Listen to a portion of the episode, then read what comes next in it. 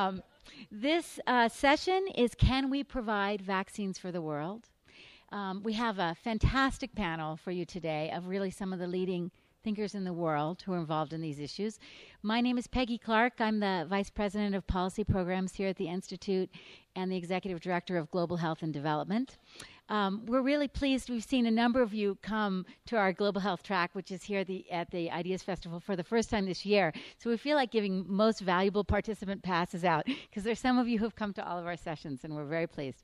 So it's my pleasure to introduce Lyndon Haviland, who is um, a nationally re- recognized expert in strategic communications for health. She was the COO of the uh, uh, Legacy Foundation um, and was uh, very involved in the extraordinary very successful effort around public education around tobacco.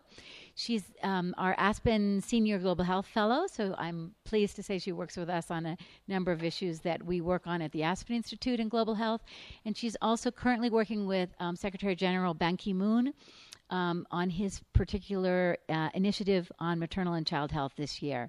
Um, so, Lyndon, with that, thank you very much, and we look forward to hearing your questions, which we will save time for uh, at the end of the session. Thanks, Peggy. It's, it's a pleasure to be here. And it's really exciting, actually, to be joined uh, with this distinguished panel to talk about vaccines. I confess when I, um, and we're going to get to this, uh, I confess when I was asked to do the panel on vaccines, I thought, what's new? I mean, there's nothing really exciting about vaccines. Little did I know. So these guys are going to excite you, educate you, and hopefully make you into the huge advocate that we need you to be to um, help us produce more vaccines and get them out to the world. So without further ado, what I want to do is thank them for joining me and thank Peggy and the Aspen Institute for giving us an opportunity to have this conversation. And I'm going to introduce each of the panelists. I confess I just introduced Chris, so I'm going to say it all over again, which is Chris is Chris Elias is and doctor. He is the president and CEO of PATH that operates in more than 70 countries. Chris has been recognized for his way of thinking. He is an innovative thinker about private public partnerships. One of the things that we heard here at the Aspen Institute um, Ideas Festival is one of the reasons we don't have enough vaccines is the market incentives don't line up. The people who need vaccines are poor, they're not going to pay, and Chris is going to tell you why that's just flat out wrong. Chris has an in, has built his institution. He has quadrupled the budget, and while he's done that, he's gone from a smaller number of staff to a large staff. And he says the most important thing in any institution is the people. And so we couldn't agree with him more. Next to him is Jeff Sturchio. Jeff is one year, almost to the day, in his new job as um, the head of the Global Health Council. But he's not a he's not an immunologist. He's not a vaccine specialist. He's not even a doctor. So you might ask why he's here. He's actually the first ever. he's he's the first ever archivist for the Merck company. That was his first title, archivist, and he is a historian by training and now he is the head of the Global Health Council, and he's going to help us understand what can we learn from history that we should pay attention to. And the man who probably needs no introduction, um, Dr. Seth Berkley. Seth and I have uh, been traveling parallel paths for quite some time. But Seth is actually kind of an interesting character. I want to actually give you a little qu- quote from him. It's a little frightening. Um, actually, he is the president and CEO of the International AIDS Vaccine Institute. He believes, he is a passionate believer. Each one of these guys is a passionate believer in vaccines. And he believes that in our lifetime, in very short order, we're going to see a vaccine for HIV and AIDS. And certainly, I hope he's right. He's worked all over the world. He actually, um, Francis Omaswa is here. Francis, he, um, Seth was the person who helped design the first AIDS surveillance system for Uganda. He has been at the forefront of the fight against HIV, and he's going to help us understand what the next frontier is. So, with that set of introductions, I'm going to turn to our historian, our resident historian and archivist, to help help us set the floor. What vaccines are one of those rare things. They're kind of a silver bullet. And when, what Seth says is when a vaccine works, it's like a whisper. So tell us about vaccines and why should we care? Well, I'll, uh, I'll be glad to try, and uh, I'll try not to bore you with all the details of history. I know a lot of people's eyes glaze over when you start to talk about it. I should add also, I have some experience in global health. so, but, but we'll see. Just a little. No, he also ran the Merck Foundation and has been really a, a leader in corporate social responsibility. And Merck is one of the companies that really has pushed the envelope in corporate social responsibility, uh, making commitments, holding those commitments, even when it wasn't um, good in the marketplace. And so Merck is often held up as an excellent example of corporate citizenship. So, um, you know, vaccines are really one of the most uh, successful public health in interventions in history. Um, and most of what's happened in terms of improving coverage and discovery of new vaccines that are dealing with some of the diseases that were uh, the biggest killers has happened in our lifetimes. So what we're really seeing is a tremendous acceleration both of the invention of new new vaccines and the distribution of those vaccines to the people in need. I'll just give um, uh, four or five uh, quick points to set the stage for us. Um, in the last 35 years, we've really seen tremendous increase in coverage of immunization around the world. Uh, and the point that uh, I'll start with is the um, expanded program of immunization that the WHO led beginning in 1974. And at that time, for diseases like diphtheria, uh, pertussis or whooping cough, tetanus, and measles, uh, as well as polio and TB, the coverage in most developing countries around the world was less than 5%. Um, now, 36 years later, as a result of the work that began with the EPI in 1974, we find on average that coverage is about 80%. So it's been a tremendous increase. And as a result of that work, um, we see uh, really um, uh, changes that have had tremendous social, economic, and, and, also political consequences as a result of that introduction of, of immunization. I'll give just three examples. Um, polio, uh, excuse me, let me start with smallpox. Um, smallpox was actually eradicated in 1979 um, through a very uh, ambitious uh, and ultimately successful partnership of many public health agencies and governments and uh, NGOs all over the world, as well as the scientific and medical communities. Uh, but that was a disease that had killed literally tens of millions of people over thousands of years. Uh, it's now no longer a public health problem in any way. Um, measles, let's take that as an example. Deaths from measles now are, have declined by 75% in just the last 20 years or so. There's still too many, but that's uh, significantly less. It's about 200,000 a year now. And polio, um, there's also a global polio eradication initiative, uh, which has gone in the last 20 years from a thousand infections a day around the world to less than five infections a day. So there's been almost a 99% decrease in the in, uh, in the incidence of polio, and in fact, there are only four regions in four countries uh, around, or excuse me, regions of four countries: uh, Afghanistan, Pakistan, Nigeria, and India, where polio is still uh, a, a public health problem.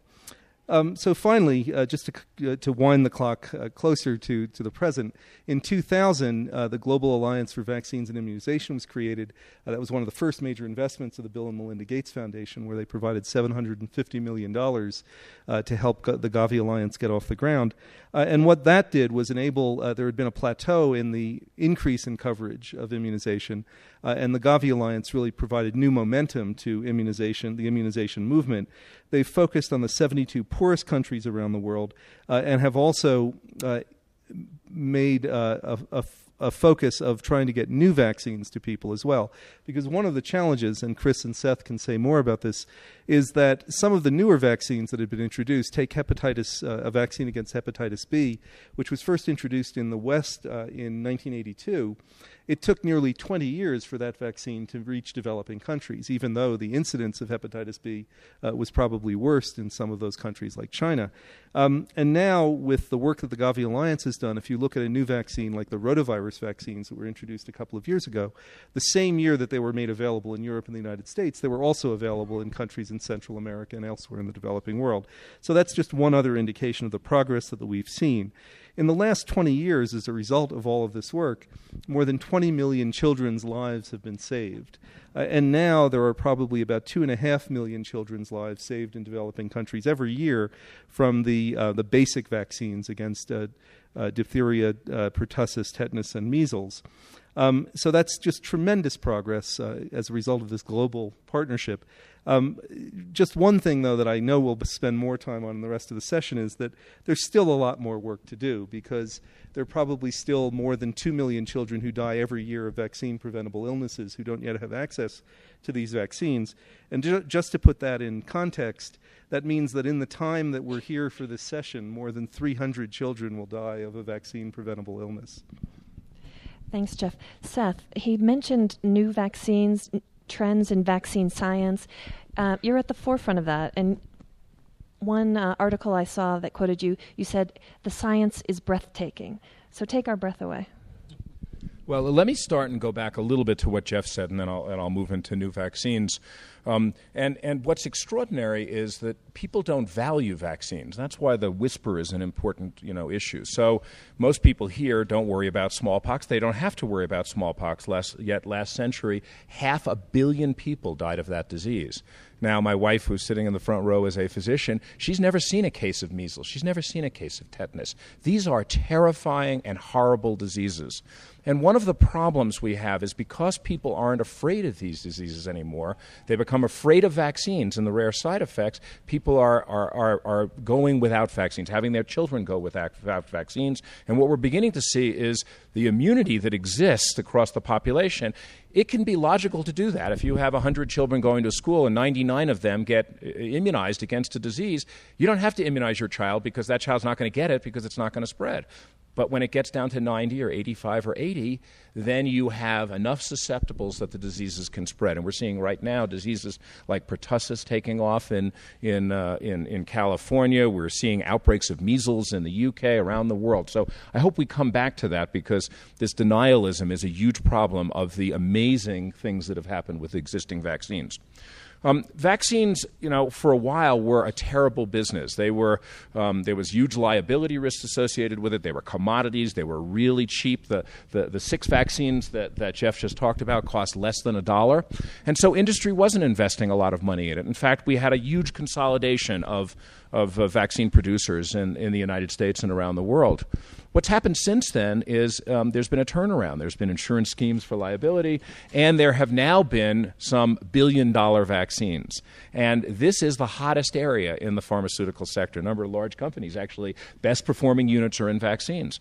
The combination of that and the amazing advances that have occurred in biological sciences have allowed us now to come up with, with really breathtaking new ways to approach vaccinations. And this is both for new diseases like HIV. Uh, malaria isn't a new disease, but new technologies are being used on it, but also for old vaccines. And, and hopefully, we'll talk a little bit, for example, about flu, which the current vaccine that you all got was made in 1938. It's a terrible technology. It's a good vaccine, it's a terrible technology. Using new technologies, though, we can make that vaccine much faster, much cheaper, and, and make it around the world. And that's what we need to do. So I, I, suspect you want me to say something about HIV. Um, what's interesting is that HIV is the most difficult, perhaps, of all pathogens that we've had to deal with, and for lots of reasons. It's a retrovirus. It it it it, it has to um, uh, go backwards in its in its process of reproduction, and it has all kinds of errors. So there's a lot of mutagenesis. There's a lot of different strains that are out there. Each person makes a billion new strains a day when they're infected with it. So big problem with variability, but also a big problem because the the, the virus itself coats itself with sugars, makes it hard for the immune system to see. And what's happened over the last period of time, this last year, is we've had the first vaccine that has shown uh, effect in humans, albeit a modest effect. And, and as importantly, people have discovered antibodies that neutralize all the strains of HIV. And if you saw the Wall Street Journal um, on, on Thursday, it was another announcement of these, and with those new targets. So, what we've got now for HIV is you know, fabulous targets to go after with an understanding that they are conserved and that these are things we can go, you know, uh, produce vaccines for. So stay tuned. We're going to see a lot of exciting science. Great. But but where science hits the road is sometimes in the places where Path works. Path works in over 70 countries. You have offices, you have staff all over the world, and you often sit at the intersection of civil society interaction with the private sector and with government. So tell us a little bit about what the role for each of the different players is, both in vaccine production and then in developing the systems to get it out. And if and if you have time, could you also tell us how do we create a demand for vaccines. I mean, we're pushing them out, but how do we actually develop a demand so that there is a ready audience waiting for these new vaccinations? Uh, maybe just to take off on a point that Seth made, he, you know, he talked about how in the last decade we've seen a couple of blockbuster vaccine sales. I think we have to realize that those sales, the HPV vaccine, the the pneumococcal conjugate vaccine, are blockbusters because there there are markets for them in this country. There's another class of vaccines for which, which are really only needed in poor countries, and like malaria, regional uh, vaccines for Japanese encephalitis and meningitis A, where the market fails, where the companies don't have sufficient incentive to invest their R&D efforts. And the approach is somewhat different depending on which one you're taking. So on HPV, for instance, we didn't have to, we, the global public sector, didn't Explain have HPV. to. Explain HPV. Uh, uh, human papillomavirus, which is the virus that causes uh, cervical cancer. Um, uh, we didn't have to invest in the development of that vaccine because there was a big market for that vaccine in rich countries. Companies developed it on their own. They're, they're marketing and selling it um, uh, in the US and Europe and Japan, and they're making quite good profits. But then they realized that 85% of the disease burden from cervical cancer is actually in the poor countries. And so they're partnering with us on figuring out how to introduce that vaccine in the developing world. There, for other vaccines, those like, like malaria and meningitis, really the development has to be um, done through public-private partnerships. We learned, I think, historically, um, that if we, the public sector tries to do it itself in an academic laboratory or national laboratory, it can sometimes get done, but it takes years. So the innovation of the last decade or so has been to use public sector resources and leadership in partnership with companies to harness their innovation capability to these neglected diseases. And by sharing the costs and reducing the risks, we can incent them to participate in the discovery of these new vaccines. For those vaccines that are needed in poor countries, demand generation isn't the biggest problem. Right? So if you go to the 21 countries of the African meningitis belt, where they have annual epidemics of of uh, meningitis, which is an inflammation of the covering of the brain, that in a bad season affect one in a thousand people under the age of 30. Uh, if you go there and say, we can develop a vaccine for this, they, uh, they say there'll be no problem for people to take that up because it disrupts, not only does it you know, kill 10 or 20 percent of the people who get it and cause de- uh, deafness and other neurological uh, sequelae in, in many of the others, but it actually shuts down the health system in places like Burkina Faso for two or three months a year as they chase the epidemic. So the demand isn't as big of a problem. It's really about how do we form the right partnerships to quickly, as quickly as possible, develop these vaccines because the market's going to fail. So even though in the multinational pharmaceutical industry, the vaccine business has become a much better part of their business. That's only for the vaccines that actually have a market in the in the in the West. For the for the places where it, the vaccines are really only needed, M- malaria. Forty percent of the world's population lives in areas with malaria transmission, but they're the for- poorest forty percent of the population, and the companies just aren't going to do it on their own. Jeff, let's talk about companies. You, um, in your distinguished career, career at Merck, you were at the forefront of looking at these opportunities for straight philanthropy, opportunities for partnership, and the opportunities for independent research and development. From your perspective, in the current status of vaccines, what do you, what would you say to companies about the future, uh, as described by Chris? Well, it's um, you know this is an interesting set of questions because I think that you know I agree with most of what Chris said, but I think there's another way of looking at uh, at the um, discussions around market failure, because you know what you might say is that that's market failure seen from the perspective of us in developed country markets. But I think what's interesting and, and what we've seen over the last uh, 10 or 15 years in particular is that there are companies developing in, in emerging markets themselves that are beginning to take on some of the, the uh, burden of, of uh, at least manufacturing and distributing these vaccines. We, you know, we'll come back to the question of R&D. Um, but uh, you know, for instance, there's a, uh, a network of developing country ma- vaccine manufacturers with about 20 companies in places like India, China, Brazil, uh, and Korea who are now uh, supplying uh, three fifths of the vaccines uh, that are used around the developing world, and in fact, a third of the vaccines that the Global Alliance for Vaccines and Immunization purchased a couple of years ago. So, so the picture is already changing. It's not just the big five. Because one thing that um, uh, some of you may be aware of is that there really are only five multinational vaccine manufacturers of any consequence in the world. Uh, that's Merck, Sanofi, uh, Pasteur, uh, GlaxoSmithKline, uh, Pfizer, which just recently bought Wyeth, uh, which had, had been one of the major manufacturers up to then, and, and Novartis. So it's those five companies in the developed world, and then you have this emerging network of other companies that are getting engaged in vaccines. So one of the questions that I think that major pharmaceutical companies who are in this space should be asking, as well as the companies in emerging markets who are already seeing the opportunity is what will the world look like 20 or 30 years from now and what will the markets look like 20 or 30 years from now? So it's certainly true um, you know as chris was suggesting if we tried to approach this challenge of uh, discovering, developing, and delivering the vaccines that are going to be needed by um, uh, by the world's population 20 or 30 years from now, the way that we've approached it up until now, uh, it would not be a pretty picture, and we'd still have tremendous gaps. But if we start thinking about ways of distributing the manufacturing, distributing the R&D, distributing it to the places where people really need it the most, and to think of new ways of solving those problems so that you don't have uh, the kind of overhead that a global manufacturer has, but you can operate uh, still providing high quality vaccines, but doing it in a way that costs much less uh, and is much more flexible and adaptable. I think you'll have a different uh, res- uh, a different response. And then one last point, because I want to come back to the big companies, which is you know the sort of environment I know best. Um, one of the other things that's been happening recently is that most of the major pharma companies, and the five that I mentioned are certainly uh, fall in this category, are beginning to realize that the markets that they could depend on in the past, in the United States, in Western Europe, and Japan, um, are no longer going to provide the growth that they've always depended on.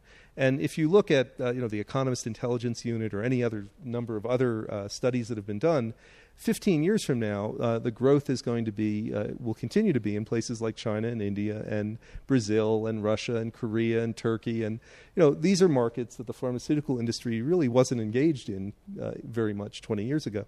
And this has come up in a number of the sessions here. I mean, we heard uh, this morning uh, um, uh, in the session with David Rubenstein and David Hale and Alan Greenspan you know, uh, most of them were talking about China and India is where they're going to be putting their money. Uh, and the same thing's true of major pharmaceutical manufacturers. So what we haven't seen yet uh, is the out the practical outcome of that uh, shift in uh, in uh, you know sort of vision of what the future of the industry looks like and where the future opportunities are. So I'm actually optimistic that the market failures we'd seen in the past are not likely to continue to be there. Not just because pharmaceutical companies are going to start looking at these other countries as major markets, but because of the ingenuity of the people who are already in those markets, who we've already begun to see are taking advantage of those opportunities. If I can just jump in. So, one of the interesting questions is how do you deal with the incentives around that? Um, most of the innovation these days, not, not as true in, in, in, vaccines, but certainly in drugs and more and more in vaccines, is in smaller companies, in biotech companies. And, and how do we get them to focus on diseases of the developing world? And even if you were to leap, I mean, it, it, it's, not, it's counterintuitive, but you go to India and you look at a company there and say, what do they want to focus on? They're going to focus is on diseases of the West, and they're going to focus on trying to create products that can be used in the West or in their middle class to upper class populations because they're the paying ones. So there's not a natural incentive for them to look at diseases of poverty either. So what you need are new in- mechanisms for incentives. One is thinking about a worldwide approach. In the past, we've had a mindset that said, let's look at you know high pay, low volume as a business model, as opposed to trying to have very high volume, you know, low margins, and, and you can shift that mindset. The other is beginning to create innovative financial features, and so a few years ago, a, a, concept was floated of creating an advanced purchase mechanism. Initially, the talk was to use it for something like HIV, where you could argue we put incentives in place to engage industry. People felt that was a little scary. It was perhaps too, ta- too long a timeline. You wouldn't prove that it worked. They ended up using it for pneumococcal disease, which you know, was something that we, people knew it was coming down the pike and, and, and knew how to do it. And what they, the way they set it up is they put a large pot of money out there that could then subsidize the purchase of it at the beginning so that, that um, manufacturers would make their money back up front And, and in trade for that, they would guarantee a low price going out. And by creating that type of mechanism, you, you take the balloon of profit that companies would normally get, you give it up front, you give some certainty, thinking of innovative ways like that to engage on diseases of poverty or on vaccines that are needed in places that don't have natural markets, but over time may create enough of a market, enough of profitability to make it more worthwhile are the types of innovations we need, not just in science but in policy. Um, Bill Gates has announced that this is the decade of vaccine, and he's putting 10 billion. 10 billion beside it. So, Chris, what are we going to see in this decade of the vaccine? I think we're going to see a, a, breathtaking science, as Seth said, um, and a lot of new products that are designed appropriately for um, some of the important diseases of the poorest countries. And so, maybe just to build on Jeff's and Seth's comments, I, you know, I agree with Jeff that there's a there's a growing interest among the multinationals in the emerging markets. That will lead them to target some diseases they might not have historically that are prevalent in those middle income countries. We see Sanofi doing that with dengue fever. But for diseases that are in the poor countries, it's going to be a long time before they get there. So and and so one of the things we've done at Path is to use a public-private partnership model, harnessing that innovation capability of these emerging countries in India and China, where they're interested. You know, I think you're right, Seth. In the long term, they're going to be interested in products for Western markets where they can make bigger margins. But right now, they're interested in doing creative public-private partnerships to build their capacity because they don't have the installed R&D base of the multinationals. So, for instance, we did a project over the last nine years to develop a low cost meningitis vaccine for those 21 countries in the African meningitis belt. You know, the hyperendemic countries are Niger, Chad, Burkina Faso, Mali, northern Nigeria. At, at you know, average GDP is $250 per person per year, less than a dollar a day. So we started, and this was funded partnership of the World Health Organization and PATH, funded by the Gates Foundation. Our first step was to ask the public health officials in those countries what you know if we if we could develop a vaccine, what would it need to look like? And they said the only thing worse than not having a vaccine against this terrible disease would be to have a vaccine and not be able to afford it. So we think that in mass immunizations, we need to be able to to have a vaccine that costs less than 50 cents a dose because in Burkina Faso, the health budget is six dollars per person per year. So they, they were willing to put a twelfth of their health budget to buy this vaccine, but they you know they said if it's three dollars, we won't be able to afford it. So we then went to the multinationals, and most of them said they weren't interested. One said they could. The best they could do was four dollars a dose because they didn't want to have to redo the factory. We hired a bunch of retired industry people who said if you optimize the process and use the lowest cost ingredients, you theoretically could make this vaccine at 19 cents a dose. And so it was theoretically possible, but none of the multinationals wanted to do it at that price because it would have required redoing factories and that. So we went to the Serum Institute of, Indi- in, of India which actually makes 70% of the world's measles vaccine now, and did a public private partnership with them where we transferred the technology. We licensed the intellectual property out of the NIH, sublicensed it to the Serum Institute of India, provided all the technical assistance for the technology transfer, and in our agreement, they guaranteed to produce at least $25 million, uh, 25 million doses a year at a guaranteed price of 40 cents a dose. And that, that uh, vaccine was approved by the Indian Regulatory Authority in just January, and just two weeks ago was pre qualified by the World Health Organization, which clears the way for its introduction this September.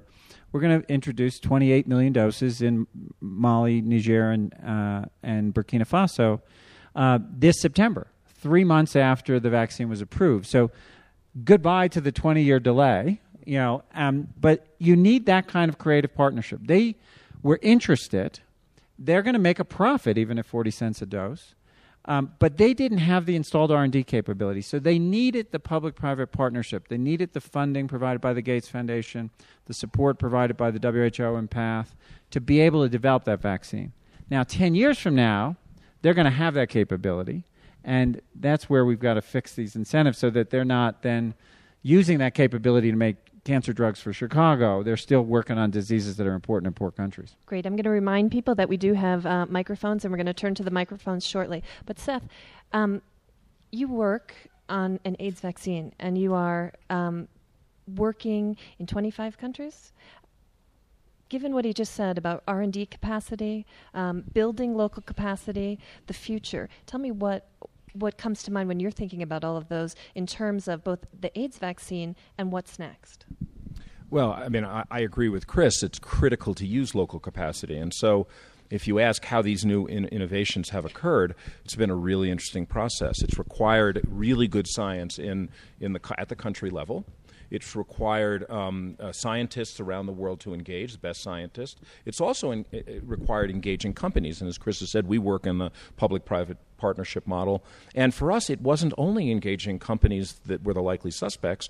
We had to go out and create a new mechanism to go after co- uh, companies that were not working in the HIV vaccine space. And the reason is, is that we needed to break through technologically. We needed to take ideas that were in cancer, to take ideas that were in antibody production, and bring those to the problem. Now, each one of those sound like simple solutions, but putting them all together in real time to make this happen is really where the innovation is. It's these new creative networks of innovation that, that Chris has talked about. And so right now we're working with companies in Japan who have vaccines and companies in the Netherlands. We're working uh, across Africa with scientists who are doing important work. We have a laboratory in India that's doing uh, uh, modeling of these antibodies and medicinal chemistry. Why India? Because India had a lot of medicinal chemists because for a long time their business was uh, reverse engineering things so they could get around patents and make you know medicines. They can't do that anymore now that they're part of the uh, new trade system. So we said, well, why don't we go back and use some of these people? It's this type of innovation that needs to occur. And I absolutely agree with Chris because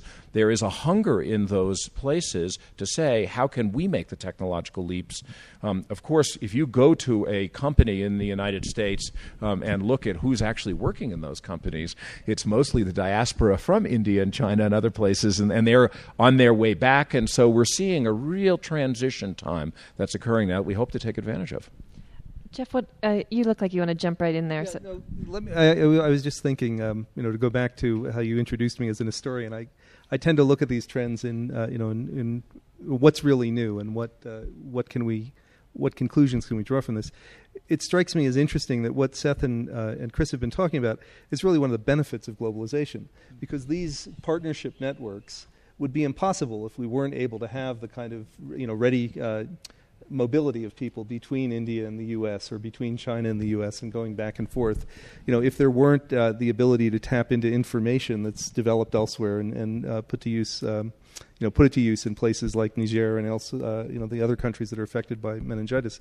So, you know, that's a real innovation in the way that vaccine uh, discovery, development, and, and uh, distribution has been done in the last 30 years. These partnerships uh, among public and, and private agencies is really an important um, innovation in organization of uh, of global health uh, activities, and it's one that's here to stay. I think that you know we'll no longer um, see the kind of uh, world in which, uh, for instance, 50 years ago, when the first vaccines uh, uh, against measles, for instance, the first successful ones were introduced entirely in one company and you know from start to finish.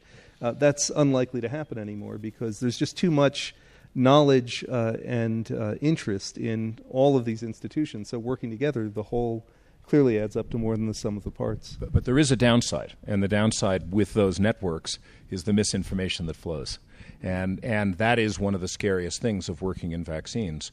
Um, you know, we, we might have had polio uh, eradicated by now, if not for misinformation about polio vaccines that had some communities stop vaccinating and then epidemics that spread. And of course, today you can have breakfast in Nairobi, lunch in, you know, in, in London, and dinner in New York, and, and that's faster than the, the incubation time of these diseases. So diseases can spread very quickly. And, and the anti vaccine movement is very scary indeed because it's very hard to fight back when the information sources are blogs, you know, on the internet and, there, and there's no countervailing information. We're going to go to a question, but then I'm going to ask you all to also. Um, you talked about the anti-vaccine movement, and you know we sometimes see religion and people um, talking about re- their freedom not to be vaccinated, and we see some very emotional arguments made. So I'm going to want you all to comment on that, but first I'm going to turn to our first questioner. Oh, well, I, I, agree that the emotional part of the anti vaccine is important. I, I, don't want to be preempting that discussion. Uh, but my question is more on technology. I've been reading recently about a different approach to vaccination that seems to me might transform just the technology of how we develop and deliver them. And it has to do with DNA based vaccines, where essentially uh, you create a DNA molecule that represents whatever protein you want the body to make. It's injected in the body, the body makes the vaccine. And therefore, you bypass a lot of, of the work that we've had to do up to now. And I'm curious about uh, what the opinion of the panelists is. Is that kind of technology also going to help here in the next 10 years, or is that something that's still too futuristic? Great, and we'll take the second question and then we'll let the panel respond. Congratulations on your work uh, worldwide. If I can ask you a more local question. Um, SARS never got so off the ground in the bird flu in the United States, but I remember thinking that we were extremely vulnerable had it because there didn't seem to be enough antibiotics around. And um, I was told that uh, the drug companies didn't want to do it because it wasn't uh, profitable enough and the shelf life isn't long enough. But how is it possible that in this country, where government is supposed to um, protect the population, we're not doing anything about it? And, and can you influence that and help that? Um, on, on, DNA vaccines, um, you know, it's a very exciting technology. If we were mice, one, we would never get cancer, and two, we, DNA vaccines would work very well. Uh, they've worked much better in the animal models. And best in mice less good in in in, um, in primates and, and and the least good in humans. Now there are a lot of techniques to try to make those better. People are using adjuvants, chemicals that can increase the power of those. People are beginning to ask, can you put them in nanoparticles? And if you do that, you change the way the immune system looks at it. People are using other types of viruses and, and ways to stimulate them. So I don't think that we see that dead, but they have not led to the promise you described, which is an easy way to move forward. And and it really goes to a little bit to the second question, which is what we need are vaccines that you can have a technique that is worked out that we know is safe that you can basically drop a cassette in and, and in a way, that's what traditional flu vaccines are. Every year there's a new strain. We put the strain in a, as I said, a vaccine technology from 1938. Um, and, and if we could do that and have those approved ahead of time, then when new diseases appeared, we'd have the opportunity to be able to move it forward. And, and I think this is where technology is going to take us. And, and all I can say is stay tuned because um, there's a lot of exciting new technology that's moving forward in that area. Yeah, I'd say in, to the DNA vaccine question, in many of our portfolios, we have seven different portfolios of vaccine development on different targets. We're certainly looking at DNA vaccines. Um, it's it's true that the the mice lie um, a lot, um, so that the uh, it's it's hard to know. And in most of those diseases, uh, there are further advanced uh, technologies that we're more certain will work, but we'll certainly keep working on the DNA vaccines. I think, especially some of these delivery nanoparticles and that come along, there may be some breakthroughs there, but it's hard to know until it breaks through. Um, I think the issue around flu, I mean, there's, there's a couple of issues. One is around the drugs, and maybe, Jeff, since you were in a drug company, you can speak to that. The vaccine piece of flu is interesting because we're very ill prepared for a serious pandemic uh, for a variety of reasons, but one of which is a com- is a limitation in our production capability for flu vaccines. Um, there are 6.7 billion people on the planet, and I think the global capacity for production of flu vaccines is somewhere south of 1 billion. So, one of the things we're working on in our flu vaccine program is novel production technologies that could be you know things like a disposable vaccine uh, factory that could be transferred to the places closer to the places where they need to be um, produced to to develop using current practices current production practices and current regulatory standards to develop and qualify a new flu production fa- factory takes about 5 years to bring a new factory on. And it's hard the companies aren't going to make those investments for a theoretical possibility of a pandemic flu. One of the things we could do is actually increase our use of the seasonal flu vaccine so a, a shocking number of of Americans. I forget the figures. Maybe somebody else will remember them. Um, most people don't get the seasonal flu vaccine. It's a safe, effective vaccine, and it'll, it'll you know, we have thirty thousand people who die from seasonal flu every year, it, and and we underutilize that vaccine.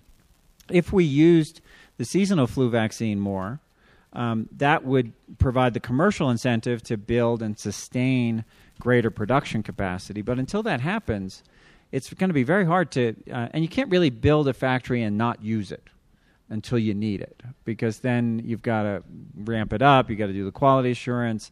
Uh, you know, so uh, building up our you know, perhaps coming up with better production facilities and more easily scalable and transferable facilities. That's probably the longer term solution. But in the meantime, actually using the, the vaccine we have for seasonal flu now so that we create the right business model for a greater global production. Because, you know, last year had, had the H1N1 vaccine, which was so easily transmitted, had the the lethality of the H5N1 va- avian vaccine, we would have had a a global pandemic of you know crisis proportions, and we would have had very little vaccine that would have left the rich countries to go to the poor countries who would have had most of the mortality. None. I mean, in essence, if you when the flu season hit, basically nobody in the developing world was vaccinated.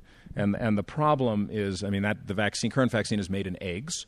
And if, by the way, the avian flu was to kill the the uh, the birds as part the, that made the eggs, you would have a problem. And the particular flu, the H1N1 for last year, it, it took about um, a 0.8 uh, of, uh, of of a dose per egg is what was produced. So think about that population of six billion and what it, and, and what it was like. And, and Chris is right. There just hasn't been the investments in new technologies, even though they exist. But they will come. It's just going to take some time. Laurie. Hi. I I have two questions, if the moderator will allow, or I'll pick one. Laurie Get, Garrett. Lob us your two, and we'll see what we do. Okay. Um, the first question goes to flu and is really a national security question. It, uh, it, we cannot make enough vaccine now for flu for the whole world. And at some distant point in the future, we probably will have technology that will make it possible to make 9 billion doses for all of humanity. But we don't now, and many years are going to pass before we get there. And in the meantime, countries are saying, well, then why should we share viral samples with drug companies and with WHO if you're going to make a vaccine out of it that we will never get or that we're umpteenth on the list to get. Um, President Obama tried to short circuit that by announcing that 10% of the U.S. vaccine supply during this last flu round would be distributed globally, but it didn't actually go into distribution until basically everybody knew the epidemic was over. So it was just getting rid of garbage uh, how do we get through this dangerous period? It may be five years long, it may be 20 years long, uh, where we do not possibly have equity of access. We have looming threat. Bird flu ain't going away, and it continues to mutate. But we, we, we have great global tension around this. My, my second question is kind of similar, but it has to do with the drug industry. So you're telling us that the hope for the future is these new models of drug production and vaccine production coming out of places like India, um, possibly Thailand, China. We know the list. Um, and meanwhile, the, the giant pharmaceutical industry as we know it continues to be a darling of the stock market to the surprise of everybody who knows anything about the industry because the industry is falling to pieces, completely falling to pieces. And here again, we have this possibility of a unknown length of years before this transition to some new model of pharmaceutical production will occur. How can we make it through this potentially very difficult time when we may not even have vaccine and drug in production for the rich world, much less for the poor? Well, Thanks, Laurie. So um, I'm going to turn to our drug company ex representative and ask him to take the first crack. No, well, those are those as always. Those are both very um, uh, perceptive questions from Laurie, and, and they're not easy to answer. Um, I think you know I, I can't presume to speak on behalf of the pharmaceutical industry, but I can just give you my personal opinion on what's going to happen. I don't think actually the industry is completely falling to pieces. Um, although, uh, you know, when you look at certain companies at certain times, you might get that impression. Uh, it's still largely a profitable industry. And what I think is going to happen, and the, the reason that I spent some time earlier talking about the transition in the global pharmaceutical market, is that the industry, um, although it takes a long time to move, and uh, someone in a session earlier today likened it to uh, the Titanic or a battleship trying to turn, um, eventually there is movement. And I think what's different now than uh, when you had the first wave of mergers about um, uh, 30 years ago in the, in the industry, at least the first wave in my my experience, uh, is that you now have um, markets like China and India, which are becoming competitors to the traditional multinationals. So that just changes the landscape in a way that um, we don't yet know how it's going to turn out. Uh, but as I said earlier, I'm optimistic that. Uh, that it's likely to to lead to uh, interesting and and very uh, constructive new business models. So, what will happen is that um, if we depend only on large pharmaceutical companies to solve the problems that you alluded to, we're in trouble. But because of the new competitors, because of all the kind of work that Seth and Chris have been talking about, there is just a lot of interesting things going on that are going to be successful in ways that traditional pharmaceutical um, business models aren't going to be successful. Uh, and people being uh, um, you know, smart will pick up on that. Investment will begin to flow to those new uh, new examples, and I think that you'll see a new equilibrium around uh, ways in which uh, we'll have more of the vaccines and medicines that we need for a larger part of the world's population. Um, you know, back to the the first question, um, I think that the the answer to that is going to lie in, in the same direction that I was just talking about, and, and I'm sure Chris and Seth have things to add here too. But um, you know, for instance, if you look at uh, the argument that Indonesia made about um, uh, sharing virus samples, um, you know, it's a reasonable question to ask. Why should we share them if we're not going to have any of the benefit of the vaccines that, that come from them? But the solution that the Obama administration uh, came up with, well, we'll, we'll put aside 10% of our, of our production and make sure that that's available globally, just begs the question because then you have to ask, well, who gets the 10%? Um, so what will what the question back to Indonesia and other countries like that should be, well, you know, why don't we be glad to work with you to develop capacity in your country to manufacture these vaccines? Um, and there are now, as I alluded to earlier, there are manufacturers who can provide that kind of technology transfer, um, some of whom are already in the countries that are going to be most directly affected by these epidemics. And I think a solution that takes all of the resources and assets that we have globally into account is more likely to lead uh, to um, success than the way that we've been trying to go about this for, for decades. So those are a couple of my thoughts. Thanks, Jeff. Seth, um, when Laurie teed up the question, she she noted uh, flu as a potential national security threat. You also work you work in HIV, which, given the epidemic rates in many countries in Africa, is also s- certainly a, a security threat. So, can you talk a little bit about the the national situation with flu, but also kind of take it to the next level and talk about why why vaccine development is so important and why if diseases like these spread, it really does threaten the future of peace and justice. Well, to go back to, to Laurie's question, which is a great one, first of all, I think Indonesia is asking exactly the right question. The problem has been we have the technologies now to be able to make flu vaccine in larger quantities and faster. But when the panic occurred around avian flu, and then the question was, what do we do about manufacturing capability? People went back to egg based because it's what they knew. They built the large plants. And now, with those large investments sunk, there's not as much interest in the innovation. And what, what happened, which is really interesting, is that during the H1N1 crisis, a number of developing countries started to go down the pathway of new technologies, investing their own money and trying to accelerate them. As soon as the kind of threat passed, a lot of that money got pulled away. And so, what I worry about is in, in a bad economic time, is there going to be enough to carry it all the way through? Of course, Chris and others are working on it using not for profit dollars, but the fastest way to move this forward is when you have you know, multiple incentives. And what you'd really like are those countries in the South to be taking some of these innovative new technologies forward rather than going back to the, like, like they used um, you know, with phones, jumped over hardwire and went right to cell phone technology. So that's, that's what we're hoping will happen. In terms of the national security question, um, it is a huge problem. We didn't talk about you know HIV and drugs, but there's been a, a, remarkable response. The world has come together and and provided drugs for HIV in a way that's never been seen before. Um, yet at the same time, we, we, it is not a solution. We're never going to be able to get there. There are five new infections for every two people put on treatment, and viral resistance will spread. And so what you've got is a world where you can say, well, I, I live in the United States, I don't care about the rest of the world, but you have to. I mean, the reason we have uh, a resistant pneumococcus in the United States is because it came from South Africa. The reason we have, you know, uh, um, other diseases, you know, like that is because they're moving around. So from from now on, it, it is beware the country that thinks it itself can deal with these problems. We have to think of them in a new uh, global way. And of course, Laurie's been one of the great writers in bringing this to the world's attention. Sophie? Good afternoon. If you allow me, I have one comment and, and a question. The comment is about measles that was presented in the previous session on global health and, uh, and uh, a few minutes ago as a major success. Uh, and uh, it's, it's been a success, but I would like to uh, highlight the fact that in recent months, we faced major outbreaks of measles in Malawi, in Burkina Faso, in Chad at the moment.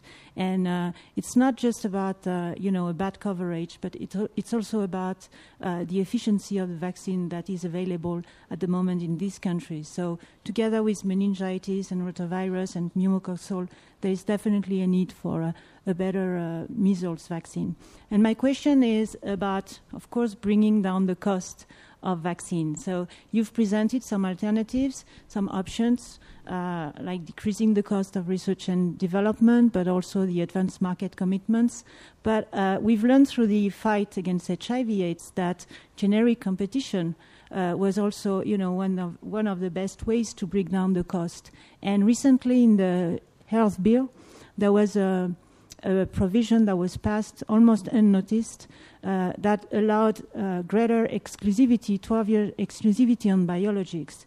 So, what I would like to know is what's your position on this provision, and do you think that uh, in the field of vaccine there is also a potential for generic competition? And how does it go? You know, it's so incompatible. If you believe it's possible, then this provision is going to be a major barrier to, uh, to better access to these uh, vaccines. Great, thank you. Chris? Yeah, um, I think that um, our experience shows that competition um, helps to drive down prices in the vaccine markets like it does in other markets. Um, and the challenge is that from an intellectual property point of view in vaccines, the patent, unlike drugs, the patents are much less important as the, the core intellectual property is more the know-how, the process development, the the the things that are much harder to transfer. Um, what we've been doing, part of our programs, and I mentioned we have several different vaccine development port- portfolios. There are now licensed pneumococcal and rotavirus vaccines um, we're working on lower cost versions of those with Indian and Chinese and Brazilian manufacturers. It's not exactly analogous to um, the generics competition in the drugs market that we've seen so help bring down prices in ARVs so effectively, but it's similar. So we're basically uh, working with, um, and one of the things. So let me just, give you a little detail about our rotavirus project.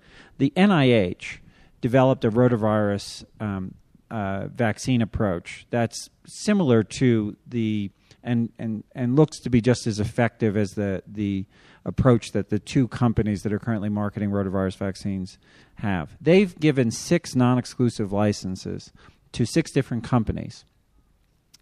We are we're creating what we call an enabling platform, basically a set of tools that will help all six of those licensees of the NIH strain of the rotavirus vaccine to be successful.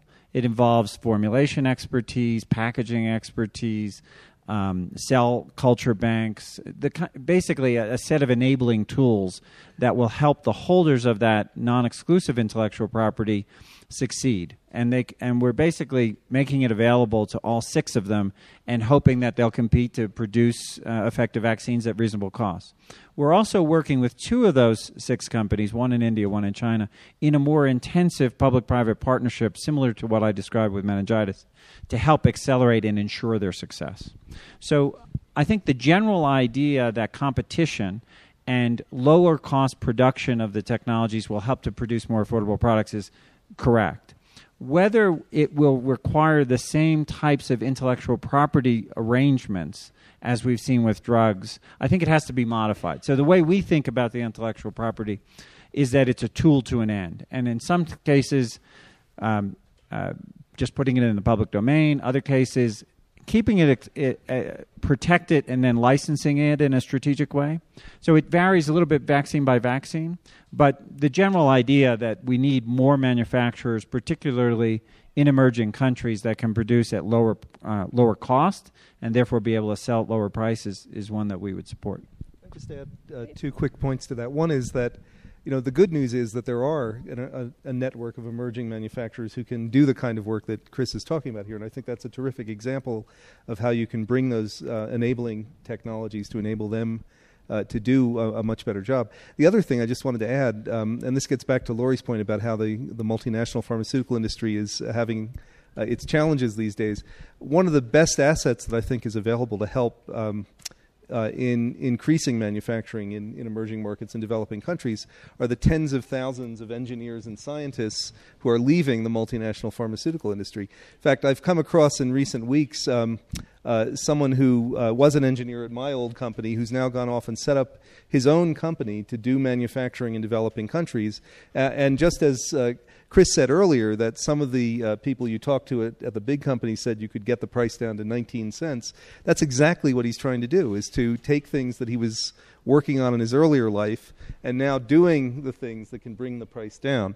Um, and there's also a group of of chemical engineers and and chemists. Um, who I met through the American Chemical Society, who had left the pharmaceutical industry and are now spending all of their time trying to improve the prospects for drug production uh, at high quality and low cost in Africa. So I think that's uh, there hasn't been that much attention to that, but I think it's an interesting uh, development that we'll see more. Just add one, one, last point, and, and, and Sophie, for me, uh, IP is as as Chris said, is a tool. I think what we have to do is use advocacy to change the mindset, and the idea that a life-saving uh, vaccine would be brought out and made available in one country and the rest of the world ignored should never be allowed again. And I would have thought that we had gotten there after HIV, but you know, HPV appeared and there hadn't been the rollout plans, the ideas, the way to extend it out. And that's happening now, but it's happening a number of years later. And I think what we have to do is change that mindset. And when we do that, um, and we think about it, then there can be ways to get it out to other manufacturers. There can be ways to have different pricing scales. And so it can be done with a respective IP, but um, it has to get out to the people who need it. Great, thank you. We'll take our last two questions. Fra- uh, Francis first, and then. Hmm. Oh yeah, and, we'll, and I'll ask them to make their closing remarks on that. Yes, um, just to follow on, on all these uh, discussions. Um, during uh, 2009, I was the chair of the Independent Review Commission of Gavi, reviewing applications from countries for these vaccines. A lot of applications, especially for Rota and uh, and, um, uh, and, and uh, pneumo. I am told by Gavi now that they have no money to provide those vaccines for which uh, we worked very hard to to uh, recommend um, funding, and the committee uh, which I chaired has virtually been closed because Gavi um, doesn't have money to to uh, uh, fund approved applications. How do we deal with that? Oh, you want me to go ahead and? Yeah. Okay. Hi, I'm Carol Adelman from the Hudson Institute, and I publish an Index of Global Philanthropy, where we do a lot of writing on health programs as well. Um, my question is the this issue of substandard and counterfeit drugs which is um, can be as high as 30, 40, even in some countries, although there are not enough, enough studies on it, as high as 50%. And yet, and if when you know, you talk to people inside the World Bank and WHO, you hear some real horror stories of procurements that they've had come in with no documentation and no bioequivalence tests or anything. But it seems to me, I feel like in vaccines, you you have done a wonderful job. I mean, and I just wanted to ask, how have you done it? I mean, what kinds of quality control have you put in? And is there a chance that the rising tide will, you know, raise the other boats in non in non vaccines? And maybe there's some great lessons learned there. Yeah, well, I can start off, but maybe with uh, to Francis's uh, uh, comment. I mean, I think you highlight a very important problem, which is that the Global Alliance for Vaccines and Immunization has a $2.6 billion shortfall. Now, the, and they're out there actively raising funds to meet that shortfall. The good news is uh, that at the recent board meeting two weeks, three weeks ago, they did lift the uh, pause on funding the approved IRC uh, supported um, uh, applications. They did because they are short of funds. Uh, put in place what is an, un- uh, an understandable but unfortunate restriction, which is that they're, they're, they've now told countries that they can only apply for one new vaccine at a time. And as you know, to, to rationally plan a, an immunization program, you want a five year plan, you want to size your cold chain and your procurement logistics to all the vaccines you're going to put in. So it's sort of it, it's, it's not going to be easy for health systems to deal with that restriction, although the restriction is, is put in because they want to be able to fund more countries and not, you know, uh, so it's, it's, it reflects their, their shortfall of funding personally, I think the way we can help mobilize resources for, for Gavi is to use what would be a modest investment of Gavi resources uh, to help roll out the meningitis vaccine in West Africa because it's a limited number of countries, it's a guaranteed 40 cents a dose, and it can be done in mass immunizations. What Gavi needs is a demonstrable success if they deliver that vaccine and next year there's no seasonal epidemic of, of meningitis, they will have the success story and the support of the African leadership they will need to go convince donors to give them to replenish their, their coffers. So I think that's one approach. But that's certainly one we're advocating uh, with them. Um, the issue on, on supply chains, um, it has been less of a problem for counterfeiting because most of the way that poor countries that counterfeiting drugs is most common in the poorest countries. And the poorest countries generally get their vaccines through the UNICEF supply system and the warehouse in Copenhagen, which aggregates demand and does large tenders to drive prices down. That's being done in drugs through the Global Fund and others on more of a regional basis, and it is a model to emulate the bigger challenge in vaccines is is that it you know they're so perishable and the cold chain requirements and that which is also facilitated by having UNICEF do that that aggregated procurement. Seth, um, you're an emotional guy. we know this. Um, and when we talked yesterday, we talked a little bit about the emotional backlash that and the the challenge of talking with someone who is absolutely convinced that you are trying to export autism to the world because you're a proponent of vaccination. So, what do we say to that? Well, we first of all, you have to be unbelievably sympathetic to parents who have to deal with an autistic child, and you know it's a terrible thing. And of course, the thing any parent asks, I would ask, is, "What did I do wrong?" And the problem is, is children get immunizations a lot along their their uh, childhood. And if if a child, for example, was struck by lightning, and and he collected all the children that got struck by lightning, a certain number of them would have had vaccines within you know 48 hours of that strike. And of course, people wouldn't make that connection but the autism connection has been made and now is being you know pushed through by uh, generation after generation of people. Yet studies have shown over and over that there is no connection and so the problem is, is how do you get people to believe data and science in this? And it goes back to the issue I, I, talked about before of the, the problem of misinformation that exists out there. If you go and click on the web and look for vaccine information, one of the first sites you'll come to is a site that is very well designed and looks like all the other sites that are providing information, but is coming out of the, the group of parents who are concerned about these safety issues on vaccines. And this is where we've also had problems with the um, issues of, of, of trust in governance and international institutions because, again, you have governments doing the studies and certifying them. And so I think the real challenge is to get people to rethink. And, and, I, and, and as long as we live in a world where people don't remember what disease was like without vaccines, we live in that threat. And you'd hate to see, you know, that to come back. But when people do have those outbreaks, when when the like right now, people are saying, well, you know, we we dodged the flu epidemic. Next time, you know, they shouldn't declare it an epidemic. They shouldn't make such a big deal about it. And as Nathan said on the last panel, they only had to dial up the the uh, the the, the uh, lethalness of the particular flu a little bit, and we would have had people clamoring on how come the governments were so slow, how come they didn't make enough vaccines, how come they didn't. So I think it's really a matter of, of balancing those issues. And perhaps balancing uh, public perception and nimble strategic communications that can be trusted from trusted uh, sources. So please um, join me in thanking this lovely panel. Thank you. Thanks.